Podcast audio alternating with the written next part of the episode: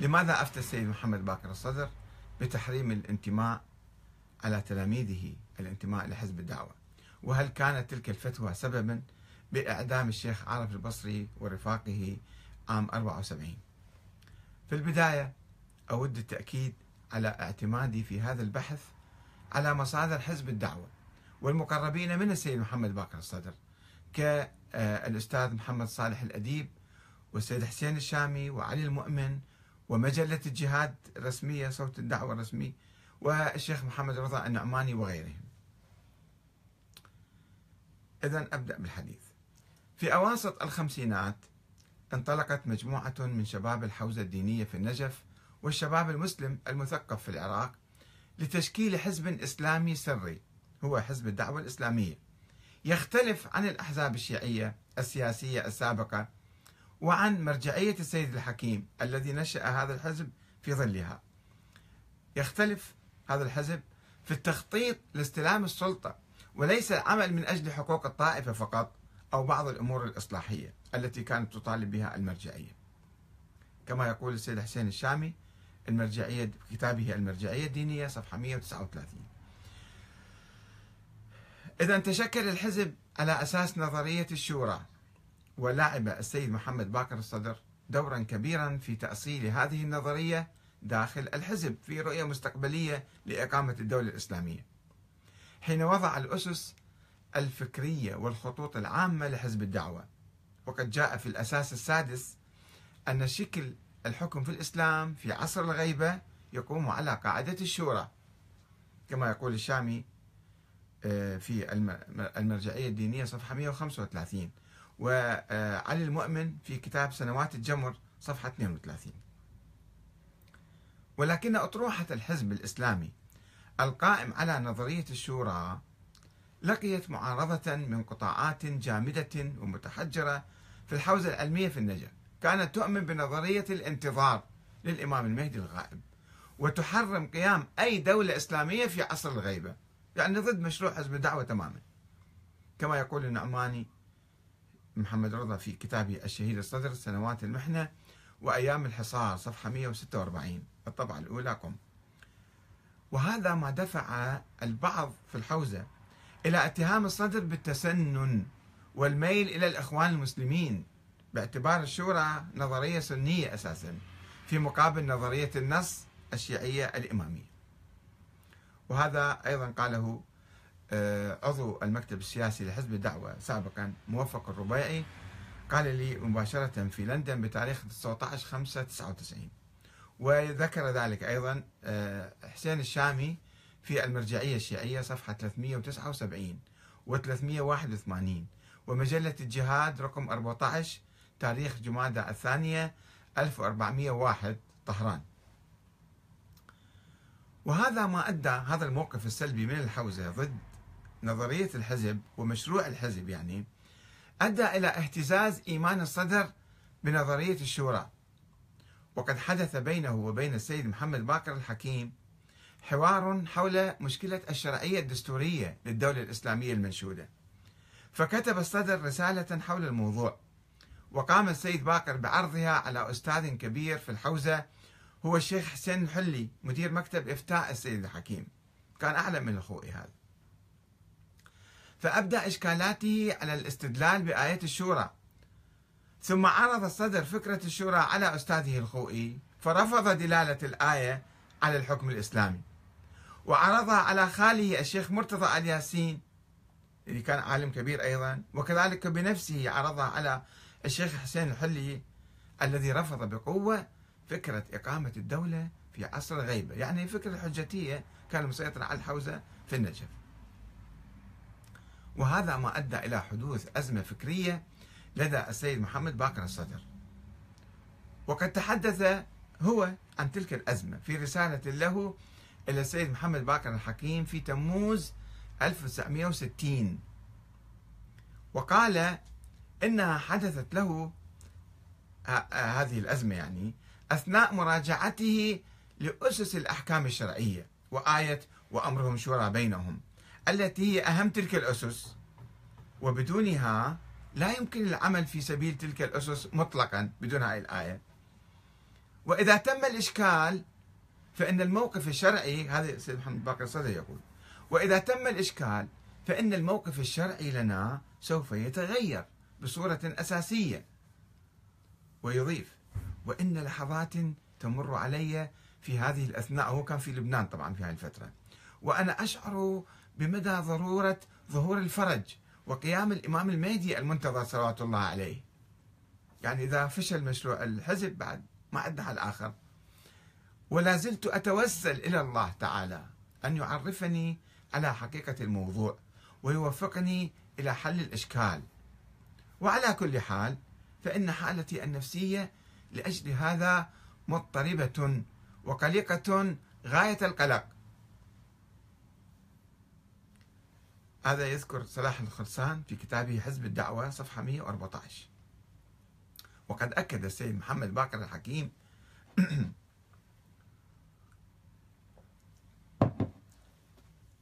وقد أكد السيد محمد باقر الحكيم في مقال نشرته مجلة قضايا إسلامية في طهران في الثمانينات. حالة الشك والاضطراب تلك. وقال إن الشك في دلالة آية الشورى انتهى بالشهيد الصدر إلى الشك في صحة العمل الحزبي الذي لا معنى له في نظره آنذاك. إلا إذا كان يتضمن العمل الحزبي لماذا؟ لا معنى للعمل الحزبي إلا إذا كان يتضمن الدعوة إلى قيام الحكم الإسلامي. فإذا لم تكن النظرية حول قيام الحكم الإسلامي واضحة فكيف يمكن إيجاد تنظيم يسعى إلى هذا الهدف دون أن يكون نفس الهدف واضح المعالم؟ ويضيف الحكيم أن خروج السيد الشهيد الصدر من حزب الدعوة الإسلامية كان لشبهة شرعية تزامنت مع قصة الوشاية التي قام بها حسين الصافي عند السيد محسن الحكيم. أن السيد الصدر لم يعد يؤمن بضرورة الدولة الإسلامية. لذلك لم يجد ضرورة لعمل حزب الدعوة الإسلامية الذي أسس لغرض إقامة الحكومة الإسلامية. هذا الكلام يوثقه آه، كتاب صادر عن حزب الدعوة سنة 99 بعنوان الصادق الوعد صفحات من حياة الداعية المؤسس الحاج محمد صالح الأديب في صفحة 68 بالإعلام المركزي في حزب الدعوة مصادر عن الإعلام المركزي في حزب الدعوة. يذكر هذا الوثيقة أيضا. وبما أن الصدر كان يرى أن الهدف من تشكيل حزب الدعوة هو أن يكون طريقا إلى قيام الحكومة الإسلامية. ومع عدم مشروعية الهدف فلا معنى لقيام ذلك الحزب مهما كانت تلك المبررات.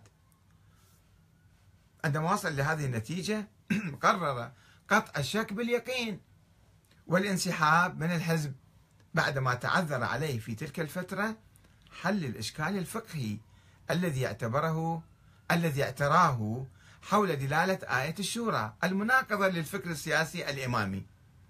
نفس المصدر هذا صادق الواحد صفحة 144 ويؤكد السيد محمد باكر الحكيم هذه الحقيقة بقوله أن السبب في خروجي وخروج الصدر من الحزب كان هو الإشكال الشرعي. في أزمة. الفكر الإمامي كان في أزمة حقيقة. وقد استغل الصدر طلب السيد محسن الحكيم منه ومن ابنيه مهدي وباكر للخروج من الحزب ليقدم استقالته بصورة رسمية. وينهي علاقته مع الحزب الوليد صار له سنتين ثلاثة ناشئ بعد أوله. يعني أجهض بالحقيقة حزب الدعوة بهذا الموقف. هذا يذكر يذكر ذلك آه، علي المؤمن في سنوات الجمر صفحة 51 52 وحسين الشامي في المرجعية الدينية وحسين الشامي تعرفوه من قادة حزب الدعوة. صفحة 182 وصلاح الخرسان في كتابه حزب الدعوة صفحة 114 ويبدو أن فكرة الدولة المدنية الديمقراطية التي تحتاج وتسمح بقيام حزب على مبدأ الشورى لم تكن تشكل احتمالا معقولا وواردا لدى السيد الصدر في ذلك الحين. فإما إقامة دولة إسلامية مثالية وإما الانسحاب من الحزب والعمل السياسي تماما. يعني أيضا كان هناك حل مثل ما السيد موسى الصدر في لبنان مثلا عمل حركة المحرومين. لا طالب بدولة إسلامية ولا جلس في بيته. قام بحركة وأسس حركة أمل والمحرومين. يعني هذا الموقف كان غائب عن السيد محمد باكر الصدر. طيب في مقابل ذلك ماذا تبنى؟ الأطروحة المرجعية. تبنى السيد محمد باكر الصدر نظرية ولاية الفقيه المرتكزة على أساس نظرية النيابة العامة عن الإمام المهدي الغائب. هي مو نظرية فرضية بالحقيقة افتراض وهمي. باعتبارها هاي المرجعية أو ولاية الفقيه هي قيادة شرعية وحيدة للأمة في عصر الغيبة. تشكل امتدادا لخط النبوة والإمامة. فكتب كتاب خلافة الإنسان وشهادة الأنبياء وجاء فيه ما يلي خلينا نشوف فكرة حول ولاية الفقيه. أن المرجعية هي عهد رباني إلى الخط لا إلى الشخص أي أن المرجع محدد تحديدا نوعيا كل ما عنده هاي الصفة يعني لا شخصيا. وليس الشخص هو طرف التعاقد مع الله بل المركز مركز المرجعية كمواصفات عامة.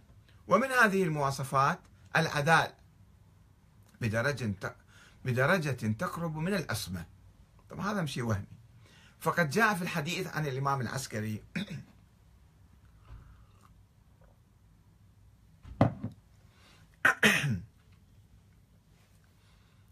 فقد جاء في الحديث عن الإمام العسكري عليه السلام فأما من كان من الفقهاء صائنا لنفسه حافظا لدينه مخالفا لهواه آه، مطيعا لأمر مولاه فللعوام أن يقلدوه. وهذا منسوب للإمام المهدي أيضا هذا حديث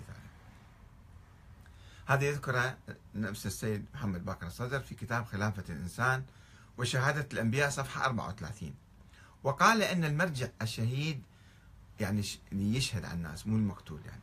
أن المرجع الشهيد معين من قبل الله تعالى بالصفات والخصائص ومن قبل الأمة بالشخص. الأمة تختار نفسها. وأنه يمثل خط الخلافة الذي كان يمارسه الشهيد المعصوم. هذا في نفس الكتاب صفحة 65 وذكر الصدر أن شخص المرجع دائما هو نائب الإمام. شخص المرجع دائما هو نائب الإمام المهدي المنتظر الغائب. ونائب الإمام هو المجتهد المطلق العادل الأعلم الخبير بمتطلبات النيابة. وهذا يعني أن المرجعية من حيث مركز النيابة للإمام ذاتية دائما. كون في النظرية هذه طبعا ما لها أي أساس شرعي. ولكن صدر في تنظيره للمرجعية النائبة لم يقدم بحثا علميا اجتهاديا جديدا. وإنما اعتمد على ما كان شائعا في الحوزة بناء على حديث ضعيف عن الإمام العسكري وبناء على ما استقر في الأذهان من افتراض النيابة للفقهاء عن الإمام المهدي في عصر الغيبة. وهو أمر لم يثبت حتى لدى أستاذه السيد أبو القاسم الخوئي الذي لم يكن يؤمن بولاية الفقيه نهائيا. طيب الآن هو بدأ مشروعه المرجعي بعد حوالي عشر سنوات في بداية السبعينات. فهنا آه، يبرز في حياته الاتفاق بين الصدر والنظام العراقي. يكشف الشيخ محمد رضا النعماني في كتابه آه، الشهير الصدر سنوات المحنة وأيام الحصار يقول آه، يكشف عن زيارة عدد من أعضاء مجلس قيادة الثورة العراقي كاللبناني زيد حيدر وحسن علي وزير التجارة كان ذيك الأيام وهو شيعي أيضا. ومدير الأمن العام فاضل البراك زيارة هؤلاء للسيد محمد باقر الصدر والاتفاق معه. ويقول كانت خلاصة الاجتماع آخر اجتماع يعني كما أخبرني السيد الشهيد ما يلي أن البراك أعطى للبكر آه، رئيس الجمهورية العراقية آنذاك انطباعا حسنا عن السيد الشهيد بعد عدة لقاءات طبعا. وأن البكر يكن الاحترام للسيد الصدر. ثم قال السيد الصدر أرى أن أرى من صالحنا جميعا أن نت أو أو أو ذاك البراك يقول.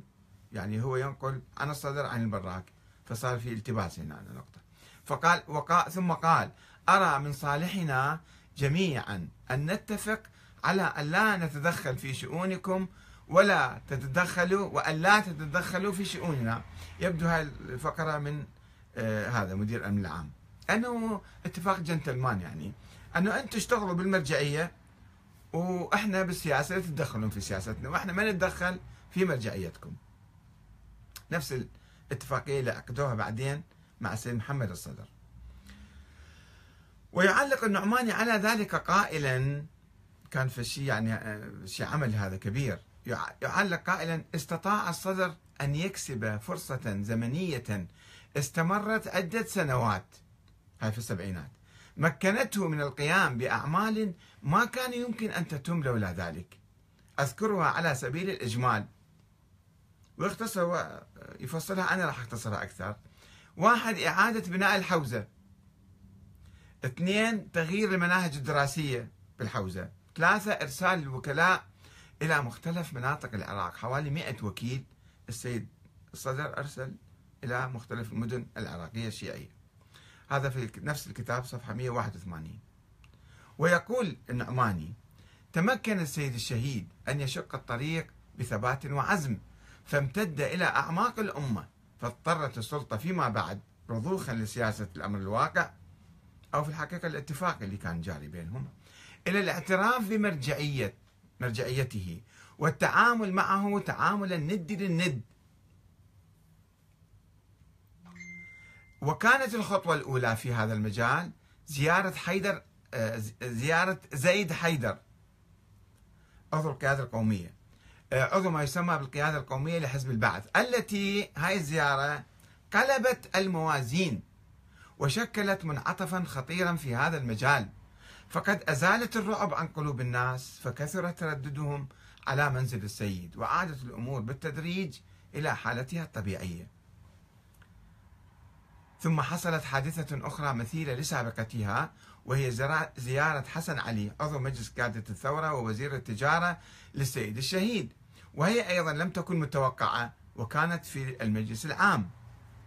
ولم يدر في تلك الجلسة ما يستحق الذكر ولكن كان تأثيرها في كسر حاجز الخوف كبيرا.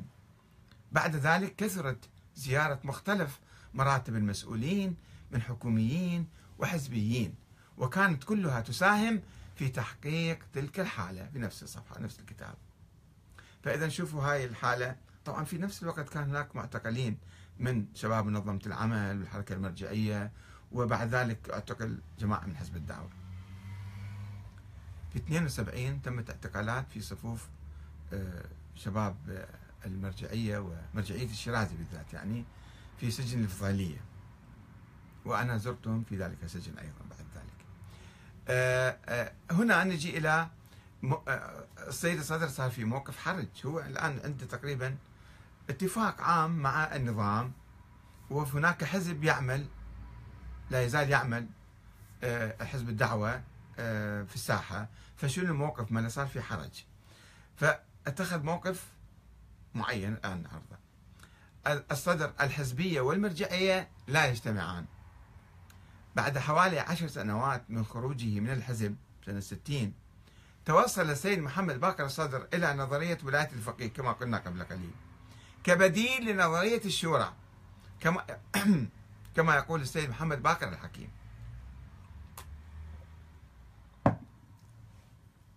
وطلب من قيادة الدعوة عام 1971 سحب الأسس هذا البرنامج اللي كتبه أسس حزب الدعوة قال لهم هذا خلص شيلوه اسحبوه.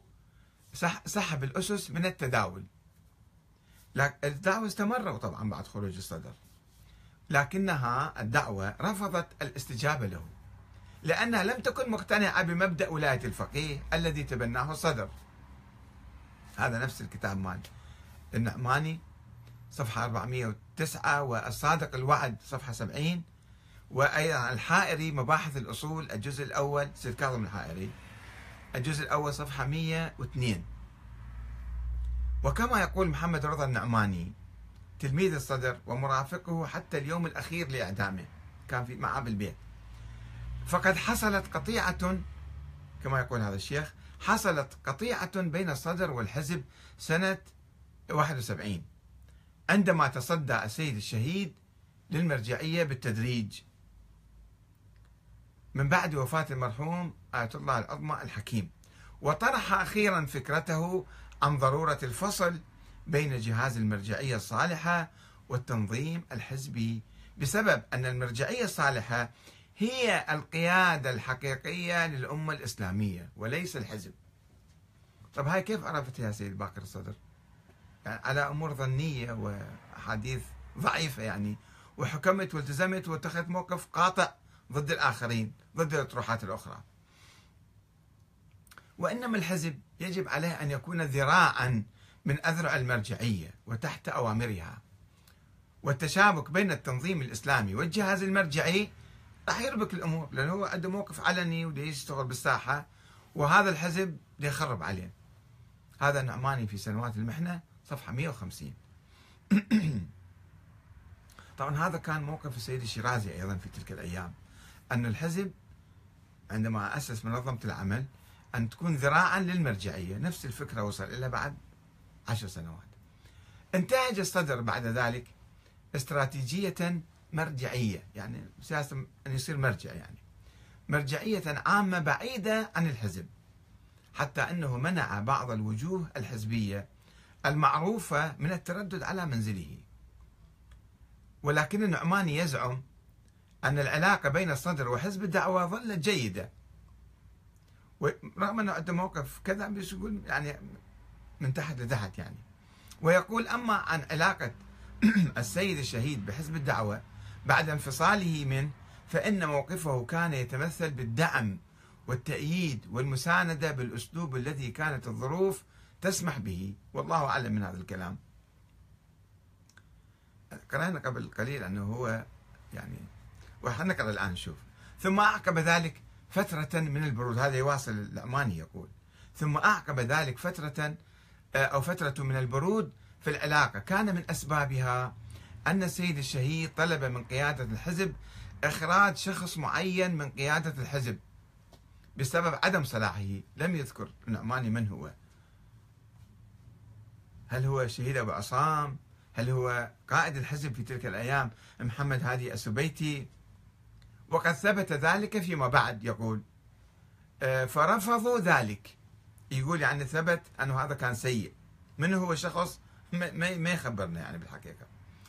فرفضوا قيادة حزب الدعوة رفضوا إخراج هذا القائد أو الشخص يعني وأصروا على بقائه فحصل أو فحدث ما يشبه القطيعة بين السيد الشهيد وحزب الدعوة. على شخص واحد تحصل قطيعة ولا على على أساس مشروع يختلف وعلى ظرف سياسي معين. يعني بالحقيقة اللي كتبوا عن الموضوع ما كتبوا بدقة وبصورة مفصلة وشفافية. يعني يشوفون مثل ما نعماني ما يذكر اسم الشخص ذاك. ليش؟ أذكر أنت الآن بعد فترة طويلة قاعد تكتب مثلا. وفي سنة 1972 إثر الاعتقالات التي شملت الشهداء الخمسة. صدرت منه الفتوى التي ظاهرها 74 آه، بالحقيقة مو 72 آه، الفتوى التي ظاهرها تحريم ارتباط الحوزة العلمية بصورة عامة بالعمل الحزبي. وكان ذلك يعود إلى أمرين مهمين. هذا النعماني يقول آه، وكان ذلك يعود إلى أمرين مهمين. الأول أن الاندماج والتلاحم بين الحوزة العلمية والعمل الحزبي سيؤدي إلى انعكاس جميع الأخطار السياسية الكبيرة التي يمنى بها العمل الحزبي على الحوزة العلمية. فإذا تم القضاء على العمل الحزبي من قبل السلطة العفلقية فسوف يؤدي ذلك إلى القضاء على الحوزة العلمية أيضا. هذا مبرر يقدموه الثاني أن من وظيفة الحوزة العلمية أن تشمل برعايتها جميع قطاعات الأمة الإسلامية والانتماء إلى العمل الحزبي يمنع عن مثل هذه الرعاية الشاملة هذه مبررات ربما معقولة أيضا. صفحة 150 151 النعماني في كتابه. وأيضا يضيف وقرر الصدر في 1973 أن يتم الفصل كليا بين الحوزة بشكل عام وأجهزة المرجعية الخاصة به والعناصر الإدارية والاستشارية لها وبين العمل الحزبي المنظم. المصدر نفسه صفحة 197 198 هذا نعماني يقول. ويبدو أنا أقول ويبدو أن حرص السيد محمد باكر الصدر على إنجاح المشروع المرجعي الذي كان يعمل عليه دفعه إلى مزيد من الانفصال عن حزب الدعوة. ولا سيما بعد أن قام النظام العراقي في تموز عام 1974 بشن حملة اعتقالات واسعة جدا. بدأت من الحوزة العلمية في النجف الأشرف وطالت رموز وكوادر أبناء الحركة الإسلامية في عموم محافظات العراق. ولا سيما قادة حزب الدعوة كالشيخ عارف البصري اللي كان وكيل السيد في الكرادة في بغداد. وعز الدين القبنشي ونوري طعمة وعماد الدين الطباطبائي وحسين جلو خان. هذا يسمون كوكبة الخمسة. آه، وتم تنفيذ حكم الإعدام فيهم في 25 12 1974 يعني بعد ستة أشهر من اعتقالهم اعدموهم. وبدلا من أن يقف الصدر إلى جانب هؤلاء المعتقلين ويطالب بالإفراج عنهم. أصدر في 10 شعبان 1394 يعني في آب عام 1974 يعني بعد شهر من اعتقال هؤلاء. فتوى عجيبة غريبة لا تقوم على أساس ديني أو فقهي. تقضي بتحريم الانتماء للأحزاب الإسلامية على طلبة العلوم الدينية. فرد على استفتاء تقدم به السيد حسين ابن السيد هادي الصدر وهذا موجود حي لا يزال في بغداد. حول الموضوع قائلا سيد الصدر لا يجوز انتماء طلاب العلوم الدينية إلى الأحزاب الإسلامية لأن وظيفة طالب العلم هي التبليغ للإرشاد على الطريقة المألوفة بين العلماء. يذكرها أيضا النعماني في كتابه صفحة 201 وكل الكتب تذكر هذه الفتوى معروفة يعني. وكان ظاهر تلك الفتوى كما يقول محمد رضا النعماني تحريم ارتباط الحوزة العلمية بصورة عامة بالعمل الحزبي. يعني مو فقط تلامذته أي واحد من طلبة العلوم الدينية. ولذلك في ناس آخرين أيضا راحوا بالشغلة هذه. وعلى أي حال فقد كان تأثير تلك الفتوى سلبيا بدرجة كبيرة على المعتقلين. كان يمكن ما يسكت ما يتكلم. ليش يصدر الفتوى؟ ليش يكتبها؟ ليش ينشرها؟ حتى تكون سلاح بيد النظام. آه، حتى على وكيل السيد الصدر في الكرادة الشيخ عارف البصري الذي اعتقل ضمن الحملة على أعضاء حزب الدعوة والحركة الإسلامية بصورة عامة. ينقل صديقي العزيز السيد ضياء جواد أمين. كان هو فرد من أفرادي بالحقيقة في التنظيم. عضو منظمة العمل الإسلامي الذي كان معتقلا في سجن الأفضلية في تلك الأيام. وحكم مع الشهداء الخمسة في نفس المحكمة. وحكم عليه بالمؤبد وعلى صديق آخر بعشر سنوات وعليه بالإعدام. آه، ينقل عن الشيخ عارف البصري أنه أنه قال بعدما وجه بفتوى الصدر بأن هذه الفتوى قال بأن الفتوى كسرت ظهري ومن الجدير بالذكر أنه قد صدر في نفس المحكمة حكما غيابيا بإعدامي وإعدام المرجع الراحل السيد محمد الشيرازي غيابيا طبعا. وقد حاول بعض الدعاة تفسير ذلك الحكم الغريب والشديد بالظروف الأمنية. يعني تقية هاي كانت. آه، بالظروف الأمنية التي كان يمر بها الصدر وخوفه على سلامة الحوزة من ضغوط السلطة. يقول الحاج محمد صالح الأديب خلينا نستمع إلى هذا أحد قادة الحزب. يقول في عنفوان الهجمة الظالمة على حزب الدعوة الإسلامية وأثناء وجود المئات من الدعاة من علماء ومثقفين رساليين في زنزانة الطاغية جاء رجال الأمن إلى الشهيد الشيخ عارف البصري وآخرين من المعتقلين معه بحكم من سماحة المرجع الشهيد الصدر تنص على حرمة العمل الحزبي على العلماء المرتبطين بجهاز المرجعية. وكان لإصدار هذا الحكم وقع شديد على المعتقلين لأنها استخدم ضدهم بشكل متعسف وغير دقيق لمضمون الحكم. يعني هي فتوى واضحة ما يحتاج إلى تأويل وتفسير. ويبرر الأديب تلك الفتوى بالقول إن الظروف الأمنية التي سبقت الحكم قد شهدت هجمة واسعة ومحاولات لتصفية وجود الشهيد الصدر والحوزة العلمية والدعوة الإسلامية. ويبدو من خلال المعطيات التي سنتناولها أن الشهيد الصدر أراد أن يفوت الفرصة بأقل الخسائر والتضحيات. وأصدر الشهيد ذلك الحكم لجملة أهداف ومنها إيقاف حالة الكشف التي ظهرت في صفوف المعتقلين من طلاب العلوم الدينية وخشية أن تصل إلى أعلى المستويات. هذا في كتاب الصادق الوعد صفحة 75 76 الصادر عن الإعلام المركزي في حزب الدعوة سنة 99 ولكن في الواقع آه، في حين أن ذلك العامل أنه الخوف على المرجعية وكذا فيما يبدو لن يكن إلا سببا ثانويا في قيام الصدر بإصدار ذلك الحكم العجيب الغريب وغير المناسب في تلك المرحلة. فهل كان من الحكمة التضحية بالحزب من أجل وقادة الحزب من أجل المحافظة على الحوزة؟ وهل تملك المرجعية والحوزة أو مشروع الصدر المرجعي شرعية دينية في الحقيقة أكثر من امتلاك الحزب أو أي جماعة أخرى؟ كل المؤمنين عاملين في الساحة. ناس معممين وناس مو معممين. شنو الفرق بين واحد معمم وواحد غير معمم؟ وهل هناك فتوى خاصة للمعممين وفتوى أخرى لغير المعممين. وبالتالي هل يجوز التضحية بالحزب من أجل المحافظة على المرجعية؟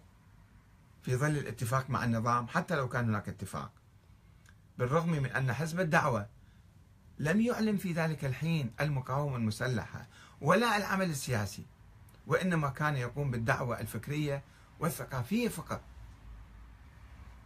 رحم الله الشهيد الصدر وشهدائنا الأبرار وغفر لنا ولهم والسلام عليكم ورحمة الله وبركاته.